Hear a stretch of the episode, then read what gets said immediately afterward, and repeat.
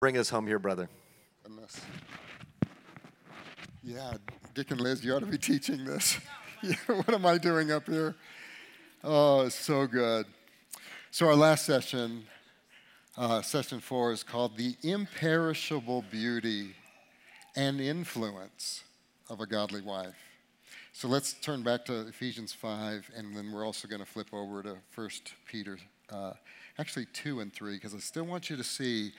I hope your Bible reading, I hope this will just hit you that whenever you're seeing marriage, it, it's typically there's not it's not going to be far from an expression of who Christ is and the gospel. So, uh, so in Ephesians five, just a couple of verses uh, here to wives, and that there's a little bit of a expounding upon some of these things in 1 Peter three. So Ephesians five, verse twenty-two. Wives, submit to your own husbands as to the Lord.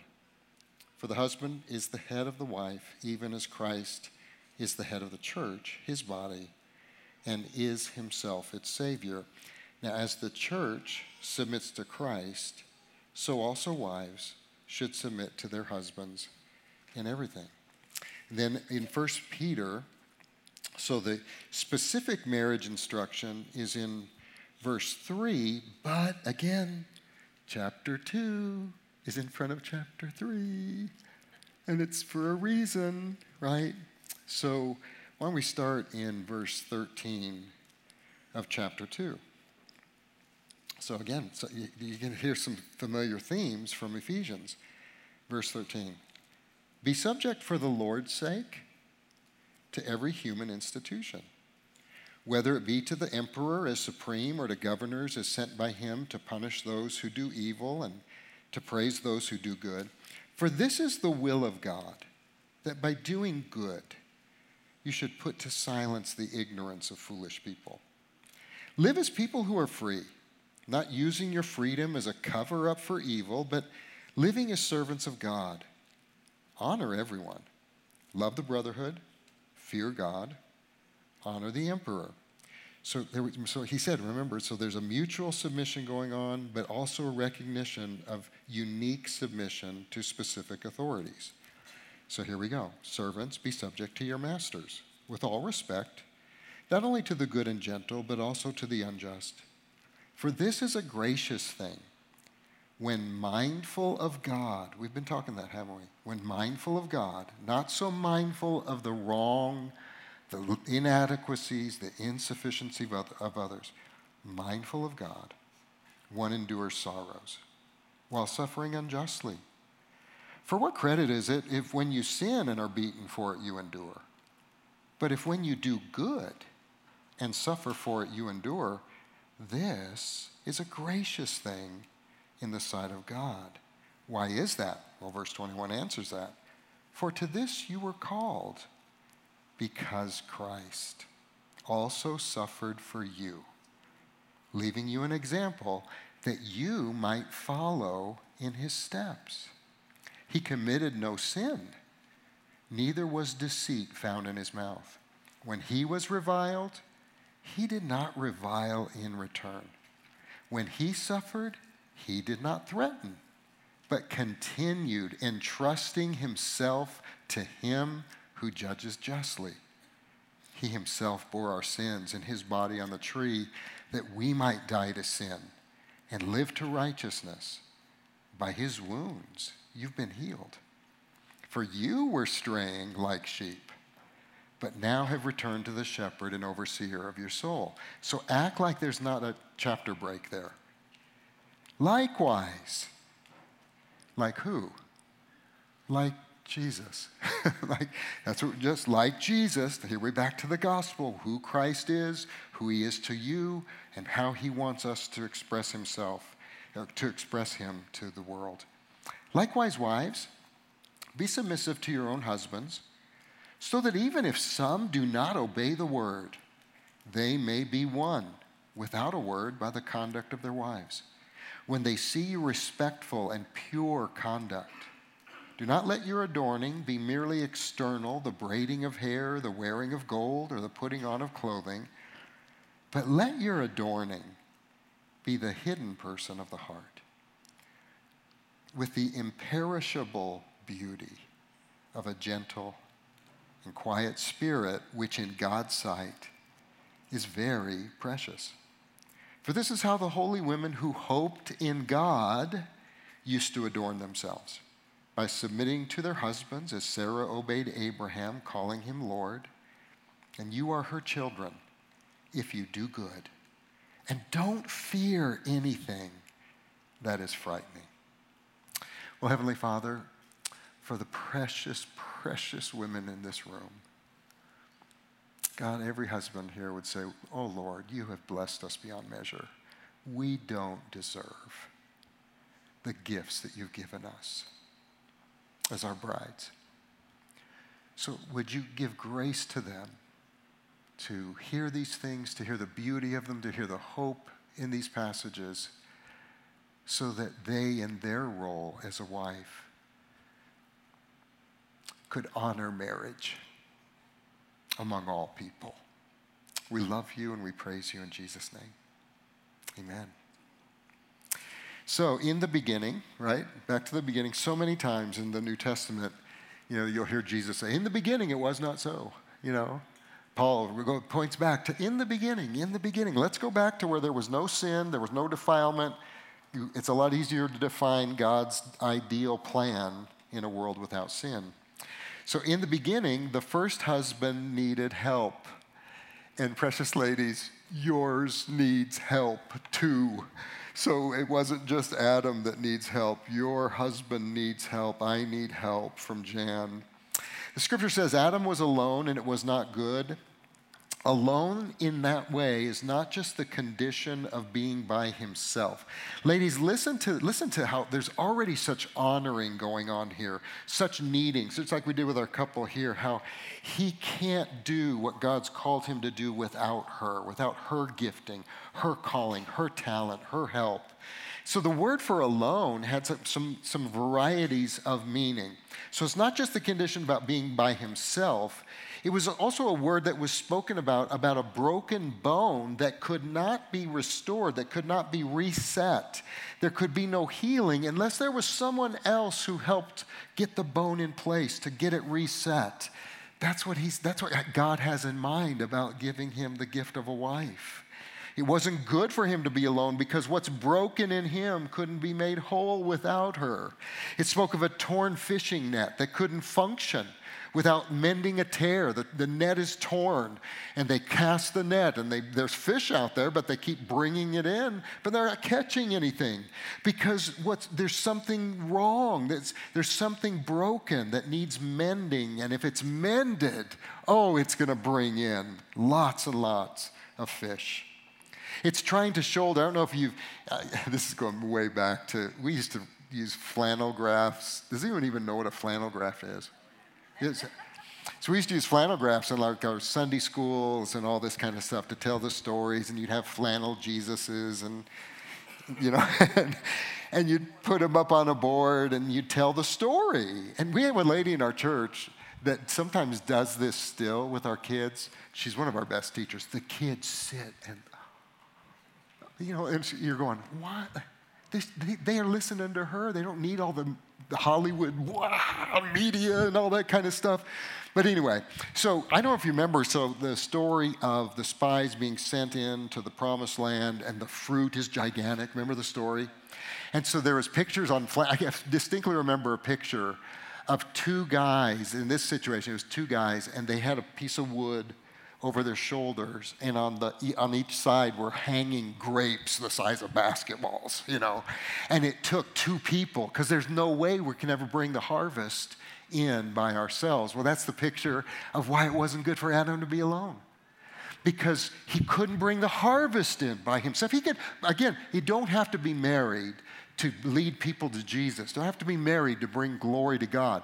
But there's a unique role in marriage that God didn't design it to be a one man show or a one woman show. They needed both people in order to bring in this harvest for the glory of God. The word, the word also, in terms of helper, it's a word for dignity. This is a beautiful word, it's an honorable word. Um, it means to rescue him. There's this word for rescue in it. I, don't know about you guys. My wife has saved us from a lot of bad decisions. Um, sadly, I haven't listened to her in some areas that she's experienced the bad decision that I decided on. But it means to rescue, especially in the area of discernment. There was a situation years ago. A woman had, had requested some counseling, and Jan was getting to know the woman a little bit, and she said, You know, I think that you, I don't think you should counsel her. Um, offer, offer that, say that I'll counsel her, that Jan will counsel her, or that you and I will counsel her together, but don't, I don't think you should counsel her. And I said, because you guys, I can be so naive. And you know, the, I don't know if they still make them, but they used to put like these bobbleheads in the back windows of cars, you know. And so you're driving and you're seeing a puppy. I think that describes my naive life in some ways, because I'm just telling Jan, honey, she just wants counseling. It's okay. We love Jesus. You know, I mean, it's just this naive kind of thing. And she said, I don't know what it is. I just don't think you should do that. So thankful I, follow, I followed her, her thought. Later on, she left the church. Later on, we heard that she didn't, she didn't want to be, come see me for counseling. Can you imagine? What, she was, that just alone was crazy. but that she had intentions that were not pure. And Jan saved me. We need our wives. They rescue us, they, they reflect God from a different angle to us. Uh, there's things, man, there are things that God intentionally does not show you. He, that's why He's given you a wife. God loves to show things to you from your wife. If any of us think that, oh, I know it, I know it all, or, or what I, I, well, I know I need to learn from my boss, or I need to learn from my, you know, continuing education, or I need to. And if you don't recognize your wife should be at the top of the list of people you need to be paying attention to, because God will show them things that you're not seeing, and it's okay that you're not seeing them. It's not some mark against your masculinity. God, this is this, is this gospel according to marriage, this complementary relationship between husband and wife. You've, this, I've told the story so many times, but um, Rancho 3M, how many of you been to Rancho 3M? A good number of you. In the old days, before the, all the new bridges and stuff, the, in terms of border crossings, the old days, there was a, there, it was a bridge from hell. The bridge was from hell. And it was maybe, it looked like it could only fit one car. But you could squeeze two cars past each other there. And so we had brought a team down. Jan and I went back in to, uh, to Fabens to get some groceries and things for the team. We had the church van that was one of those big old school vans, and it had side mirrors that looked like Dumbo the elephant ears. Um, just these gigantic things. And so I'm praying. We're getting close to the bridge, and I'm praying, please, God, no cars. Please don't let another car be coming. Please don't let another car. We get on the bridge, and no cars coming. I'm going, ha ha. So we're driving, and oh my goodness, not just a car. It couldn't just be a Volkswagen Beetle, it's a truck, and it's got some pretty good side mirrors too. And then it's, such an idiot. I'm speaking to me. Um, guys, have you ever done this? It's like you're driving and there's kind of this weird situation, and you know safety should prevail, but some, for some reason pride is prevailing. And so I'm going, I'm not a chicken. so, so, you know, I would typically slow down to a snail's place, maybe even stop and let him pass, and then I'll keep going. But no. So here we go. I'm in the van, he's in the truck. And, he, and, then I'm going, I'm imagining this, I'm sure, but I'm seeing, I think I see the whites of his eyes. And I'm, look at my eyes, guy, you know? And so here we go, like it's like it's some horse, these, you know, like the old school, two horses and the, the what is that called? Jousting, thank you. And so, and then the thought hits me, oh, I have a side mirror. I'll pull that side mirror in. Yeah, you, you, you truck. I'm going to win this battle of chicken. So, anyway, so here we go. And you know, my nickname is Boog. So I'm driving, and Jan says, Boog. And she's here. Boog. I got this, honey. Bug! I got this, honey. Bug! And the next, I'm sorry, I yelled. But the next thing I hear is this bang! Well, if you remember that bridge, in the middle of the bridge, I guess there was gates that they would close sometimes. So the poles of those gates stuck out a little bit. In, not, didn't, not for a normal driver, you would have no problem. But for Dumbo ear vans, so I'm going, I didn't realize there were two mirrors on the van, not just one. So that mirror hits that pole, drives the metal of the door into, in, into Jan. We get past it, the, the door pops back out, and then life went into slow motion. And, I, and I'm looking, and the glass of the window, it's like, it was like spider web, right? And you, but it looked like it was slow motion, like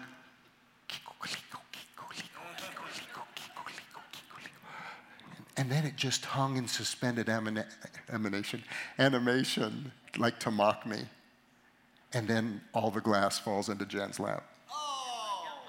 And on your hair, and in the chicken that we were bringing home, and everything. Oh, it was horrible. So, so you did not get hurt. Thank God for that. So, so now I'm going to be Jan, right? So remember, she tried warn. She saw all that coming. I didn't see that angle. Honey, I confessed that already. so, so now, so I, you're at the driver's seat, and this is Jan. So she looks now at the windowless, the glassless window. Yeah, and we've got to drive 300 miles back to Midland and glassless window. She looks at the glass in her lap. She looks forward and then she does this. because I didn't see everything. And she did.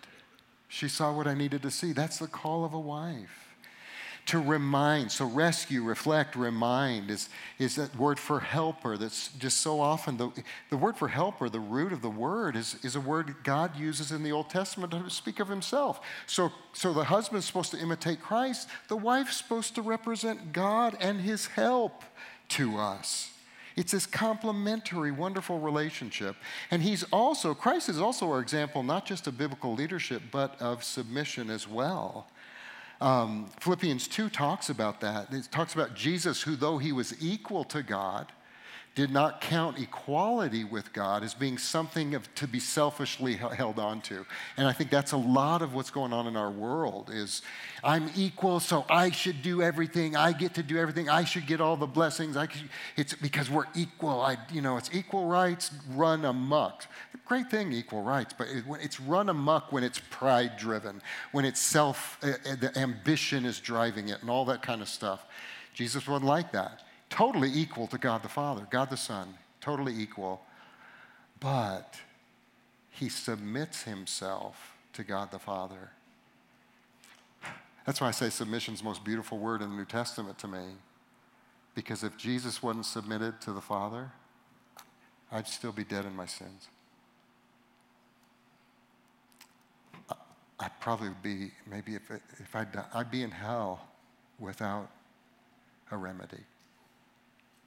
Thank you, Jesus, for being a submitted Savior. And so that's, that's really, so the, the sacrificial aspect of Jesus is for the husbands to imitate, but there's a real imitation for the wife to say that I'm going to, though I'm equal to my husband in worth and dignity and love, I'm going to submit to his leadership. I'm going to respect. So I think submission could be defined as respect driven submission to somebody else's leadership. But it's driven by respect. It's driven by the Word of God. It's being mindful of God. It's being mindful of who Jesus is and what He did to save us. It's being mindful that Jesus did this for the mission of, of our salvation. And so, so, there's, so Christ is the example, really, for both husband and wife. Um, this is a couple of quotes. One's from the Council of Biblical Manhood and Womanhood, and it says this Submission refers to a wife's divine calling to honor and affirm her husband's leadership and help carry it through according to her gifts. It's not an absolute surrender of her will. Rather, we speak of disposition to yield to her husband's guidance and her inclination to follow his leadership. Christ is her absolute authority, not the husband. She submits out of reverence for Christ. So, see, that's why we're saying that this is a gospel according to marriage. This is marriage in the light of the gospel. We, you, we, we don't want to think of the, any of our roles and responsibilities without thinking of Jesus. How did he model this? How did he do this for us? John Piper goes further and he puts it this way He said, A wife's biblically informed submission. Don't you love that? Biblically informed submission. I've heard, ladies, I think you'll really like this. I've heard other people call it intelligent submission, right? You're mindful of the Lord. You have the privilege of imitating Jesus. You have the privilege of showing what the world, showing our children what the joy of being a Christian and what it means to, to follow the Lord with joy and trust and faith because you represent the church as well. So, back to the quote. A wife's biblically informed submission brings about an attitude of heart that says, This is just so good. You know, I delight for you to take the initiative in our family. I'm glad when you take responsibility for things and lead with love. I don't flourish when you're passive. And I, and I have to try to make sure the family works. It grieves me when you venture into sinful acts and want me to follow you or to not want me to talk with you about it.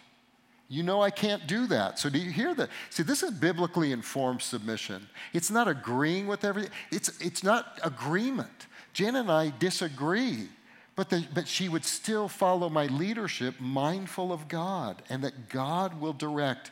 Even my mistakes can only be used for our godly good. Not that I should be willy nilly about that, but isn't that a good safety net for us? She says, You know, or this is, uh, Piper says, You know, I can't do that. I have no desire to resist your leadership. On the contrary, I flourish most when I can respond creatively and joyfully to your lead. But I can't follow you into sin. As much as I love to honor your leadership in our marriage, Christ is my king. Isn't that so well said? So well said. So there's the beauty of Christ's example. This is why we're talking about the imperishable, imperishable beauty of a godly wife. Uh, 1 Peter 3 1, it starts off with saying, likewise, and it points back to Jesus in chapter 2.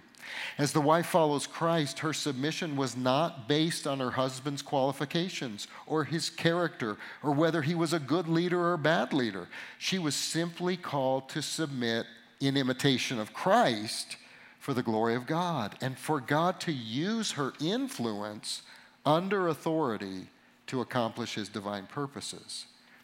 Uh, the, the, so then we go further. So the beauty of Christ's example is your example just like it was for the husband in his sacrifice.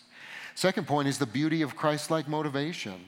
And we see that in 1 Peter 2 13 to 19, 3 4. So here, listen, listen for this. And I hope you, even when we were reading it, I hope this jumped out at you. Submit yourselves for the Lord's sake. Okay? I don't, again, do we, is our, are our minds tuned like that? Are our hearts tuned like that. I'm not just hearing the command, I'm hearing it's about the Lord's sake. So often I just focus on the to do list. It's for the Lord's sake, the one who died for me.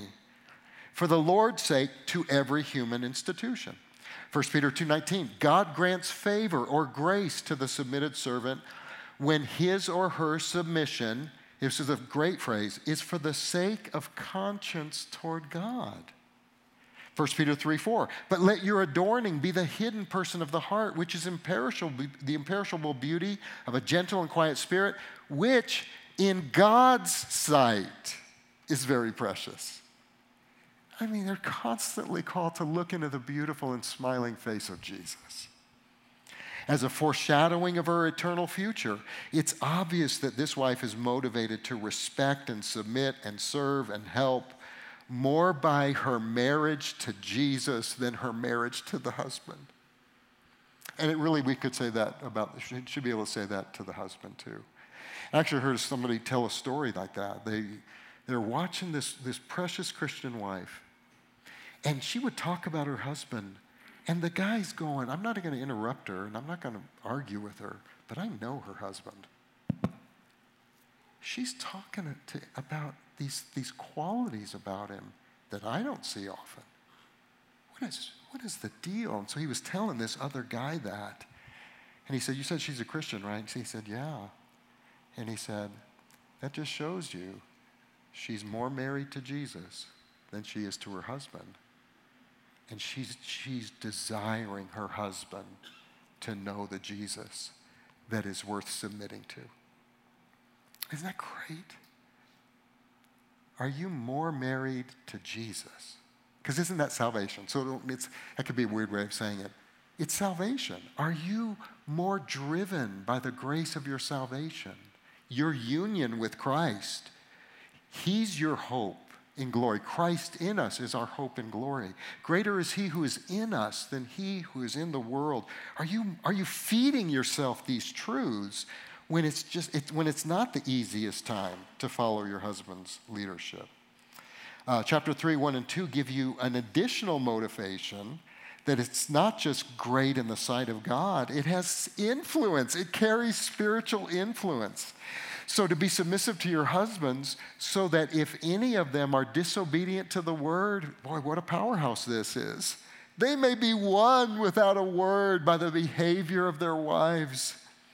God will use your submission as a means of grace in His working in your husband's life. In a unique way, your submission magnifies and manifests Christ's presence to your husband.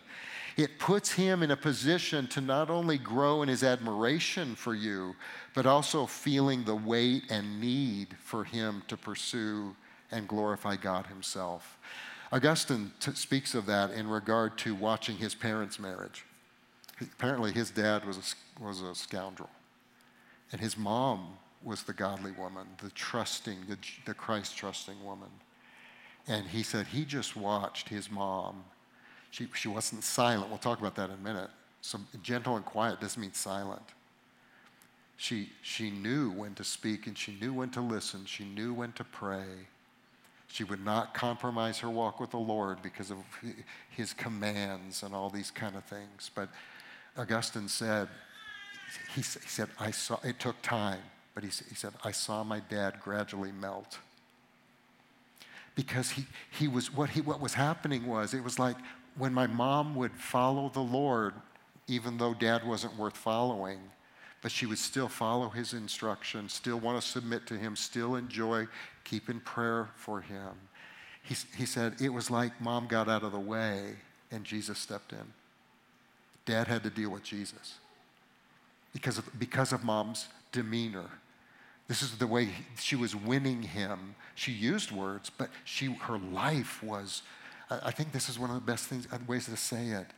Um, somebody once said that a pastor's best sermon should be the pastor's life. I think that could be said for just any vocation or calling. The wife's best sermon is her life. And so as she's doing these things, she's following and obeying the Lord, and, and it's almost like she just steps aside and Jesus steps in. And now that man has to deal with Jesus. Isn't that what we need? An angry husband or an angry wife's not going to convince any heart. Raising my voices to my boys, which I did way too often, I, I, all I did was put them in the presence of an angry dad rather than usher them into the presence of a holy God. So I think that's what this is talking about. Um, in his role of representing Christ's leadership, a husband influences through, his God, through the godliness of his sacrifices.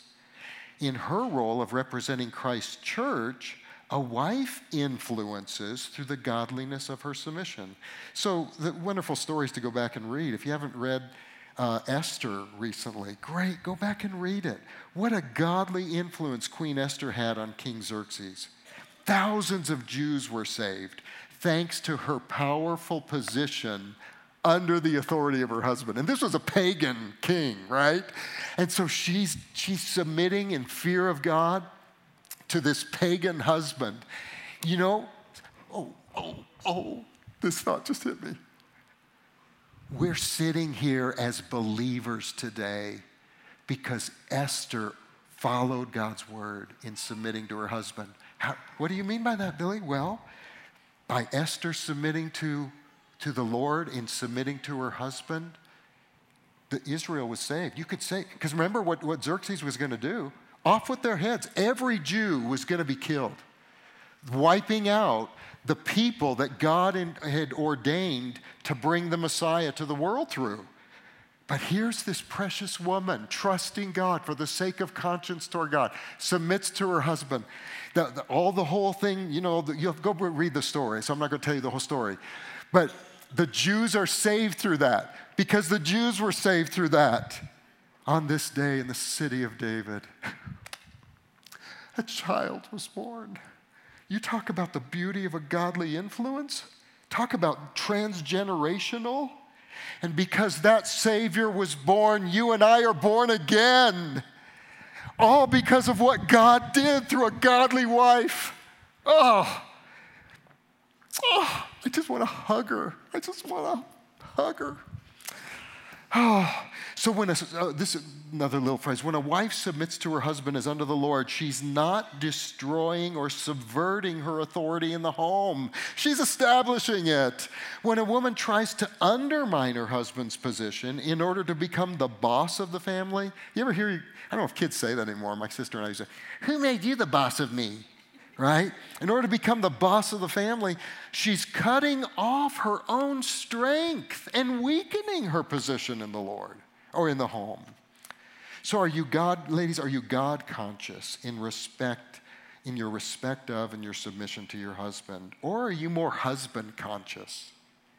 The more husband conscious you are, the more excuses you're going to find ultimately to disobey the Lord instead of obeying the Lord. Sometimes it's counterintuitive. God's going to actually work a change through your obedient heart to Him. So, respect, help, submission are used by God to motivate husbands to loving leadership. Um, and that's why he says, likewise, husbands, live with your wives in an understanding way, showing honor to the woman as a weaker vessel. So let, let, me, let me talk about that real quick. That's been a debated verse, and some people say, well, that's just because men and women are made differently. Men are typically stronger physically than a woman. I don't think that that's all it's saying. I think it's saying, guys, this should make us tremble in our shoes and our boots. Our wives are equal to us. Their salvation is just as real in them as it is to us. The reason, if they're weaker, it's because they're following the Lord.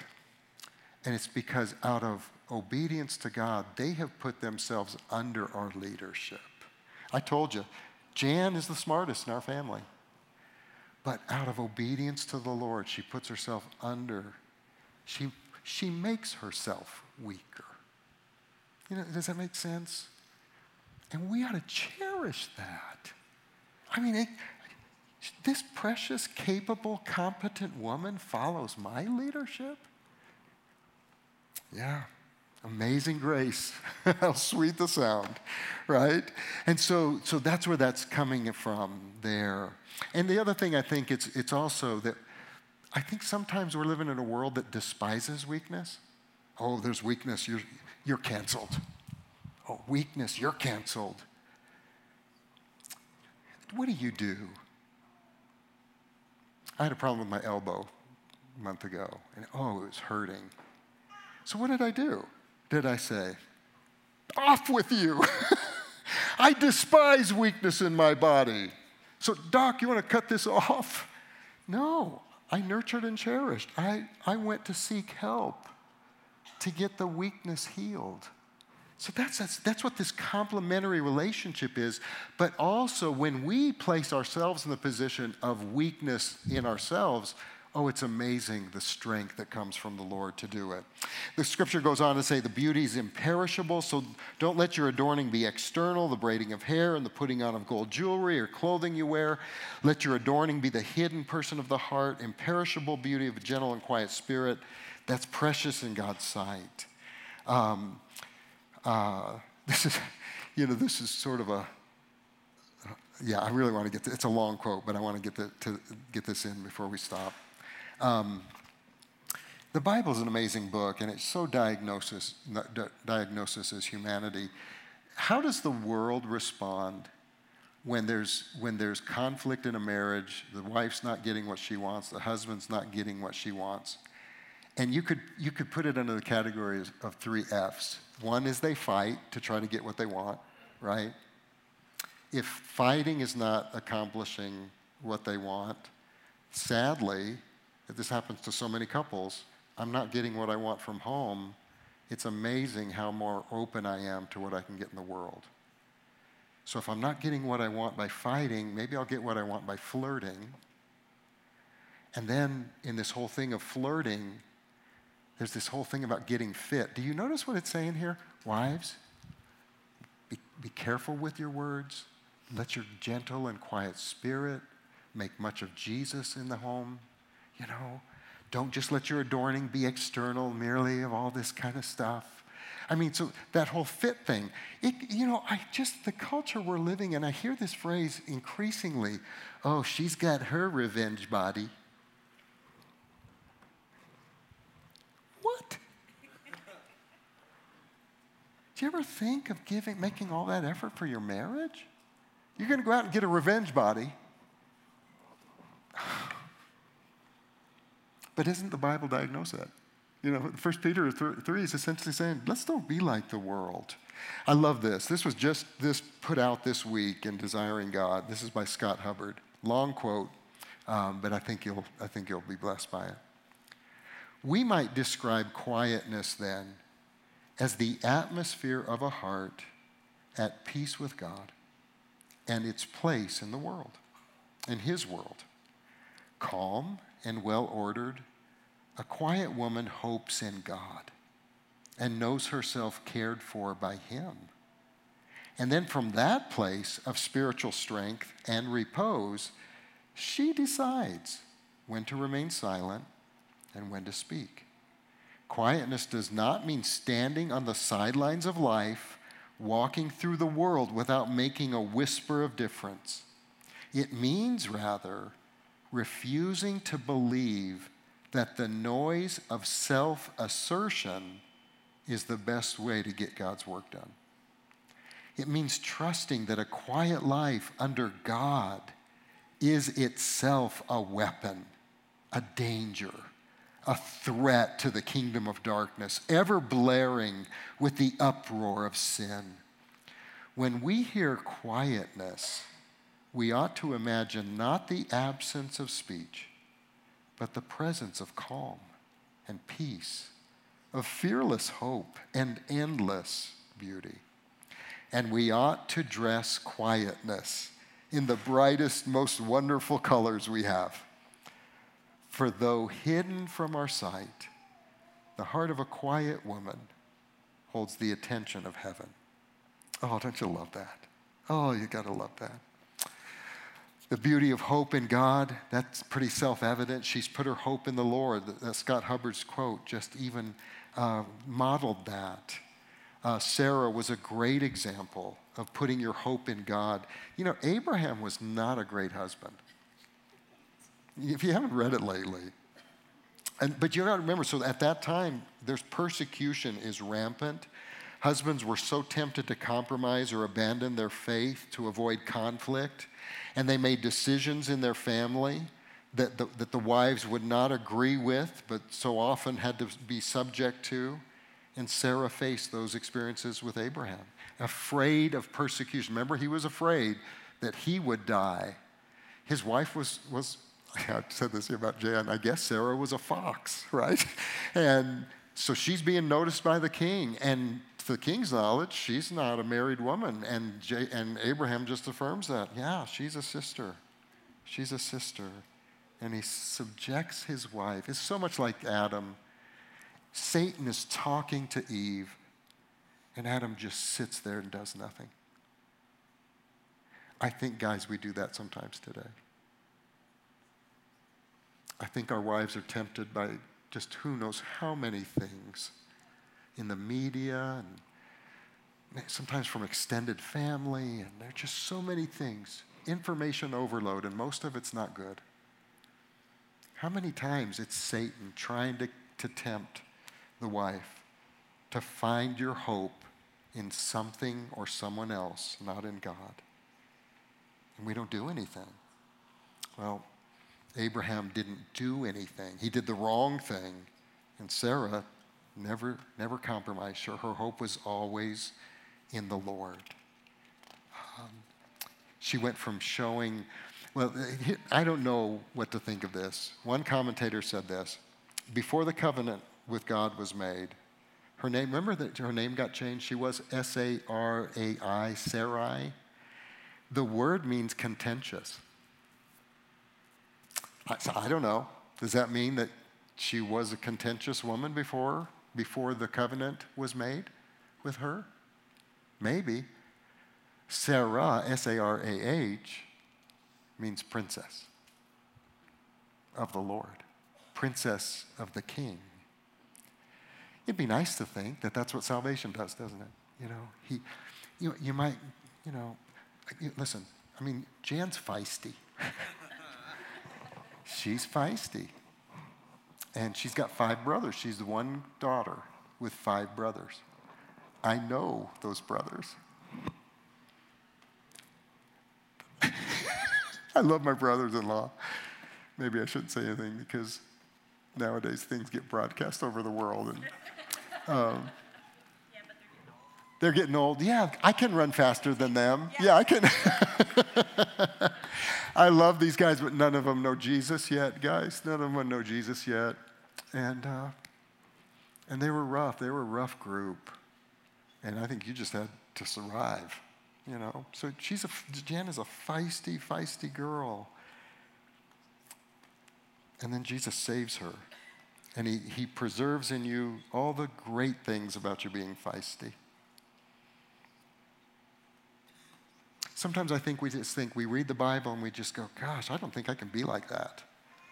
Until you remember that when Jesus saves you, he becomes one with you. He joins his life to your life. You're in union with the living God through the person and work of the Holy Spirit. That's how you can be like this. That's how I can be like this. So the, the last part is the beauty of fearless faith. And it's 1 Peter 3 6. And it says this if you've, you and you have become her daughters if you do what is right without being frightened by any fear. And I, I think from what, you know, over the years have done this marriage seminar, I do get some fairly consistent feedback from wives that said that they're just afraid that if they do these things, the husband is going to take more advantage of them. And it's possible that that could happen. But this passage says, don't be afraid. Don't be afraid. Because your hope is not in your husband in the first place, it's in the faithfulness and wisdom and love and power and purposes of God. Fearing the circumstances surrounding your marriages, fearing failure, fearing that your respect and submission for your husband won't work or be taken advantage of, they're all temptations that have to be fought or fear that if you respect your husband, he's going to interpret it as though there's no need for him to continue to grow in his life. I've, I've heard that a lot. That I, you know, is your husband just evil all the time? no, no, almost. no, no, he's not evil all the time. Well, don't you think it would be helpful if you encouraged him in the areas where you see God's grace working in his life. Because no one ever grows from a lack of encouragement. No one ever grows.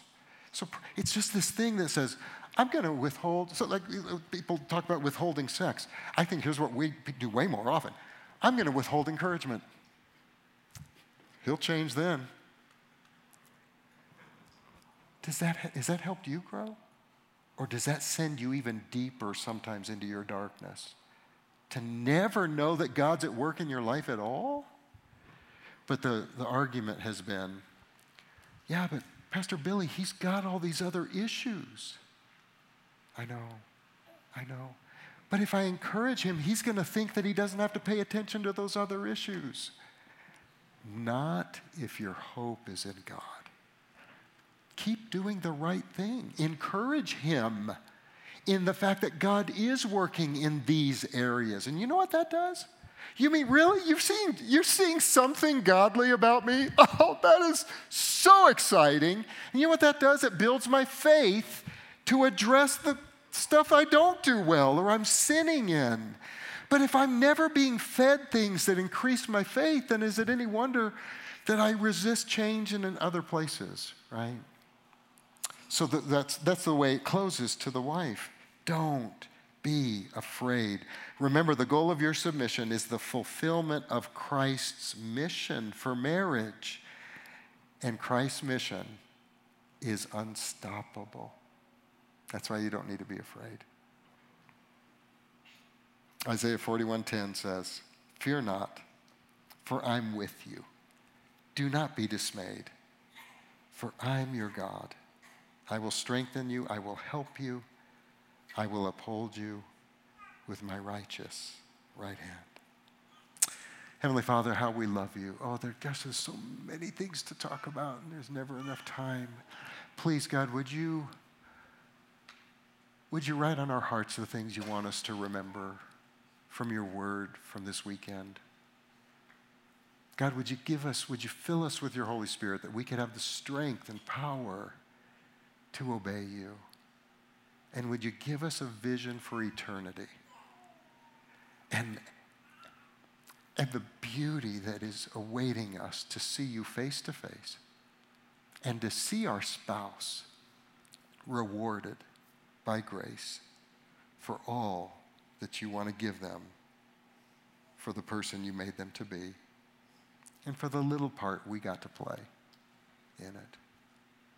In Jesus' name, amen. Amen. Hey, Billy, do you, can you do just like a few rapid fire questions? Yeah, yeah, yeah.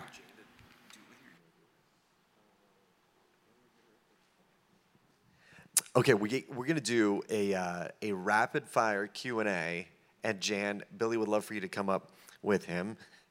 By popular demand, Jan, we've seen re- several requests for Jan to come back up and do something. So um, I think everybody likes that you're feisty, Jan, as Billy says. I love it. Okay, so uh, we're going to do, I'm going to pick specifically, there are some really good big questions people submitted that we probably cannot answer like in a minute. So if you've got like a if if your question if you submitted a question that had like several questions in it, uh, come talk to Billy and Jan after the. We'll the stay as long yeah, as anybody they, wants to talk. They'd be happy yeah. to do this, but just a few more rapid fire. Here, actually, I'm going to move this out of the way so people can actually see you from over there. Sorry, uh, a few rapid fire questions. Uh, first one is really practical from last night. Uh, should a couple have a joint bank account, or is it okay if they have separate bank accounts? Oh, great, great question. So, Jan does the bookkeeping for us. Um, well, well, actually, uh, you're better at it. That's what I'm trying to say. So, th- so again, if I had my gospel glasses, I'd put on my gospel glasses and say, guys, this is the lens we see everything. So, so this is a great thing to talk about bank account. Guys, this, in, this, this includes the marriage bed. You know, there's, there's this thing about sacrificing yourself for the joy. I love Piper talks about that. Are you seeking your joy in the joy of your spouse? Well, that's a great way to live, isn't it? So covenant would, would inform that, that, that answer in terms of, of two bank accounts. Now, again, I don't know you, so I don't know you know, so if it's if if there's two bank accounts because you're an entrepreneur, you have a family business, there's there's needs to be separating, you know, and not